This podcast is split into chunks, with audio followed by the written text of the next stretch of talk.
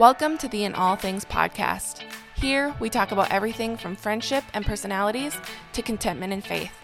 Our goal? To encourage you to seek Christ in all things. Hey, how's it going? I'm your host, Sierra.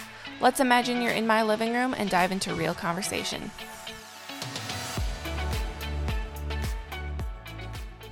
Hey, hey, everyone. Welcome back to In All Things. I'm glad that you are here for today's conversation.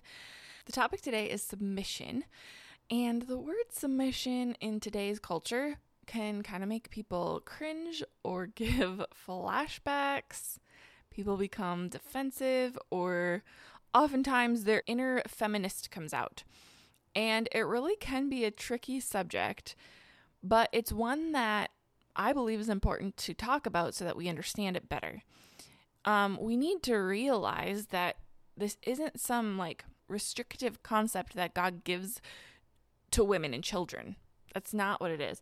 It's a beautiful idea for everybody to implement, and it helps foster a loving and strong relationship with others. But it is often misunderstood.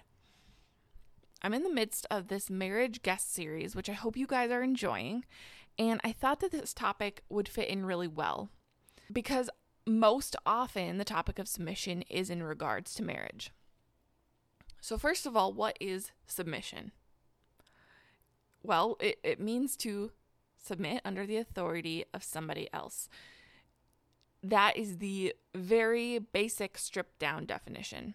And I think that this is where the confusion and misunderstanding begins to happen because we assume that by submitting, we get absolutely no say in the in anything and we become the lesser of two people.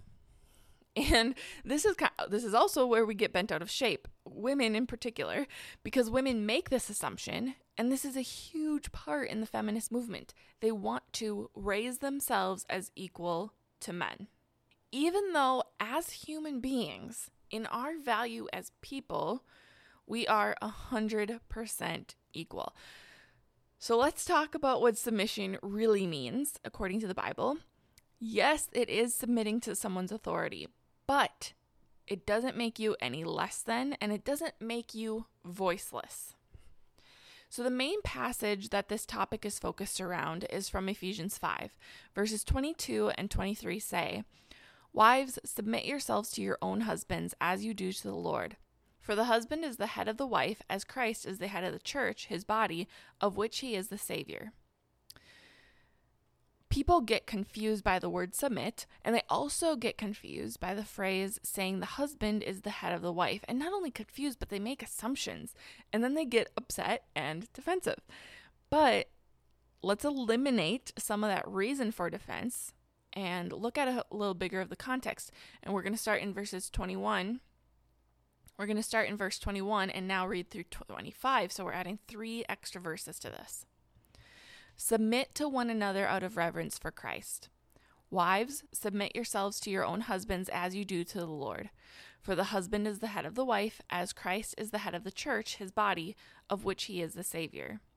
Now, as the church submits to Christ, so also wives should submit to their husbands in everything. Husbands, love your wives, just as Christ loved the church and gave himself up for her. So the passage begins with submit to one another. And then it moves on with more specific instructions. Let's put this out there women are not the only ones receiving instructions right here. Men have a lot of responsibility put onto them too. It says that the husband is the head of the wife, just as Christ is the head of the body of the church. We hear the argument sometimes that men shouldn't be the head, they shouldn't have control over women. And sometimes we do even hear that Christ shouldn't have control over us. But the key is understanding the ideas and the words being used. We can't just jump to conclusions. If you have listened to a few of my more recent episodes, I have been talking about going back to the original language being used to see what those words mean. Because English translations don't always do something justice. So in this passage, the word to look at is the word head. If Paul, who was talking about this, was talking about control or total authority, there are other Greek words that he could have and would have used, but he didn't. Instead, he used a word that, surprise, surprise, meant head, like our physical head. Um, but it can also mean the first soldier into battle. One article that I read explained that another word that could be better understood is that women should defer to their husband. The husband is directed to be the leader in the relationship. And that then is another point of offense. Those who are going to disagree with that are going to say, okay, fine, he's not meant to control, but why don't women get to be the leaders? We're more than capable of doing that. Which I would agree, we are more than capable of being leaders. But can I ask a question about this? Why do we think that leadership elevates us? In our world, we connect leadership with status and power and it's something to be desired or earned. Something that I've always wanted to do is a study on the leadership traits of Jesus in the Gospels, and I haven't done that yet. But I think that because it's always been in the back of my mind, I've noticed a couple things about those leadership traits that he has. Because Jesus was a true leader, we can look to him directly to see what this is supposed to look like for husbands. So let's look at how Jesus viewed his own leadership. And as I read these couple verses, keep in mind that Jesus is our ultimate example as a leader. So if leadership comes with power, he is the most powerful. And if it comes with status, he is the highest ranking under God. Um, but just keep that in mind as I read these because you wouldn't be able to tell those two previous statements I just said were true based on what he is saying here. John 13, 14 through 16, it says, Now that I, your Lord and teacher, have washed your feet, you also should wash each other's feet. I have set you an example that you should do as I have done for you. Very truly, I tell you, no servant is greater than his master, nor is a messenger greater than the one who sent him. Matthew 20, 26 through 28 says, Instead, whoever wants to become the great among you must be your servant, and whoever wants to be the first must be your slave, just as the Son of Man did not come to be served, but to serve, and to give his life as a ransom for many. So, Jesus, the most powerful, the highest ranking, our high king, our savior, and the greatest leader, came to serve. And we are all, all of us, are called to reflect Christ in this way. But in the Ephesians passage, we're told specifically that husbands are to lead their wives. And I think that these two verses that I just read show us how that should look. Husbands are to serve their wives and love them and sacrifice for them. And in turn, wives are to submit or respect their husbands. So let's look at it this way if men are leaders, women are to respect their leaders. Why should we not respect someone that we're spending our life with? Like what's wrong with that picture? I don't I don't understand the argument there. We should be respecting the person we're spending our life with. Women are under their husbands and their husbands should be under Christ. Personally, I'd be real I am relieved that some of that responsibility is not on my shoulders. The number one reason wives should submit to their spouse is because, again, submit to one another out of reverence for Christ. We can love, serve, respect, and submit or follow anyone, especially our husbands, if our goal is to love and honor Christ first and foremost. And if our husbands are under the authority of Christ and actually living that out, women should be able to trust that they are submitting to Christ by extension. 1 Corinthians 11:3 says, "But I want you to understand that the head of every man is Christ, and the head of every woman is man, and the head of Christ is God." So I I decided to ask a few of my married friends about how this looks in their marriage.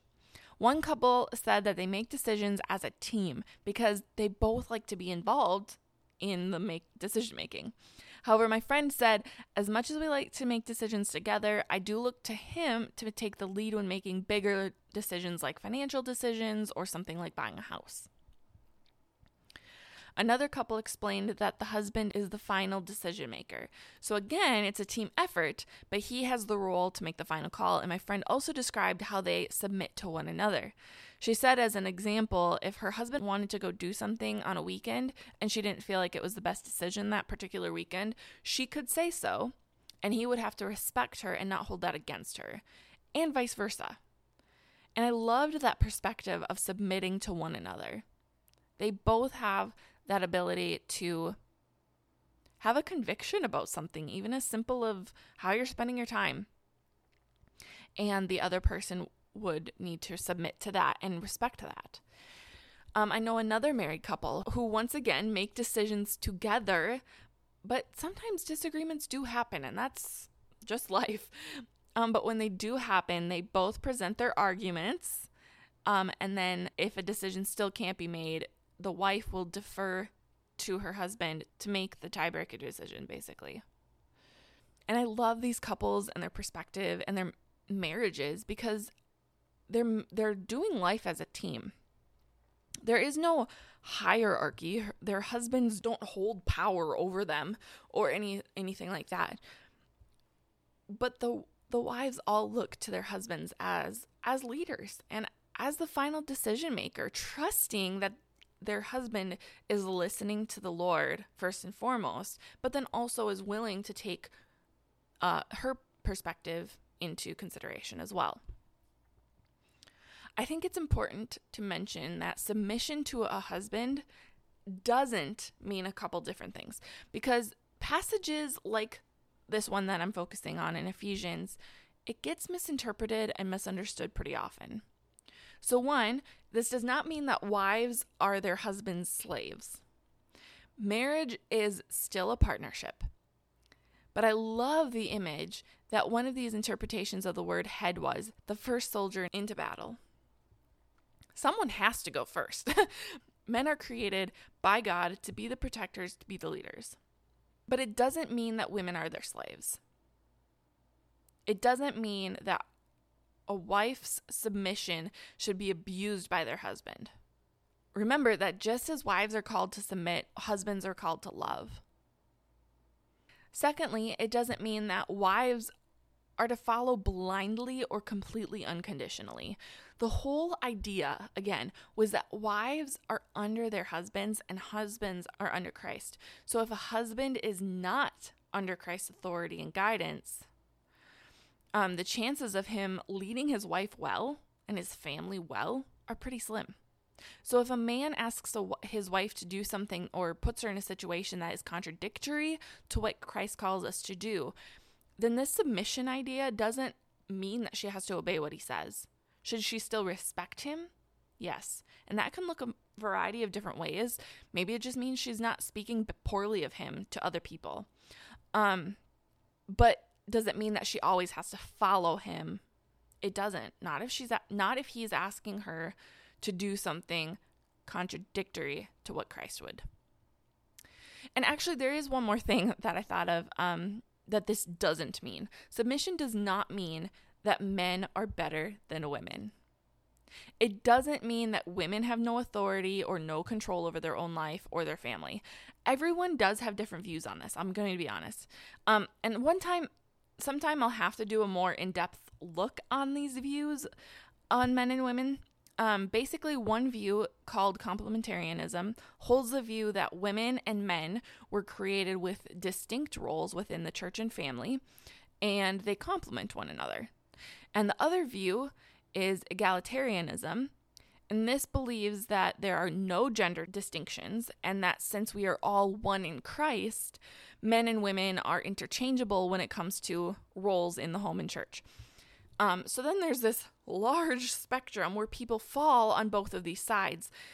And again, I'll have to do a separate episode on this sometime, but if you haven't figured it out, I would fall into the complementarianism camp. Um, like I said, there's this spectrum. So some on this complementarianism side would believe that men are greater than women and women don't have a say of their, over their own lives and family. But I don't see that laid out in the Bible that that is some a way that we should be living. The way I understand and what I believe is that yes, men and women do have distinct roles, but we complement each other. Meaning there isn't really a power hierarchy going on.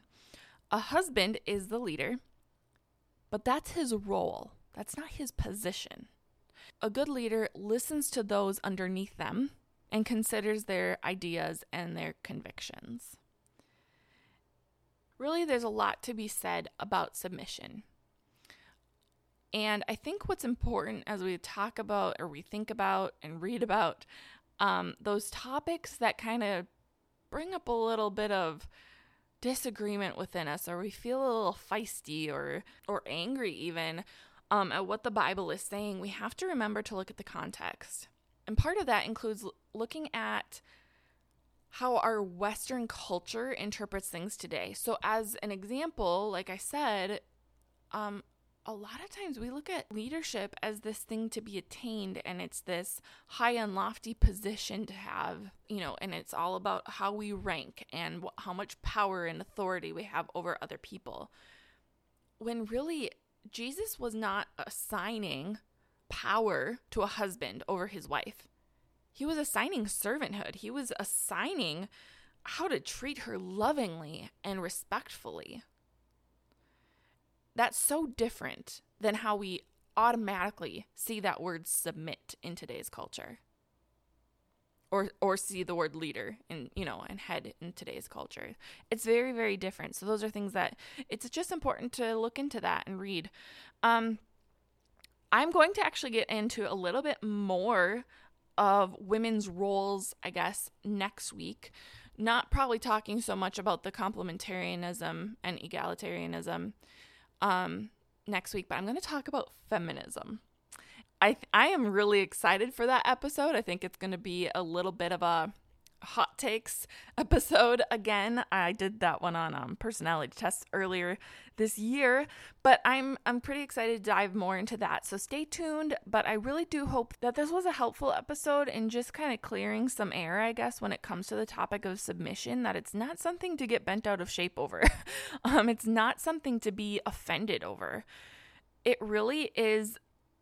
It comes to assigning both women and men with some responsibility in their marriage, I can't see something wrong with that. Um, when you enter into a marriage, a covenant, biblical marriage, you're entering into this partnership for for life, and there has to be respect. There has to be love, which those are the what's being laid out on the table by the Lord um, in His directives in Ephesians. So I hope that you enjoyed this episode. Stay tuned for next week on feminism, and I hope you have a wonderful day.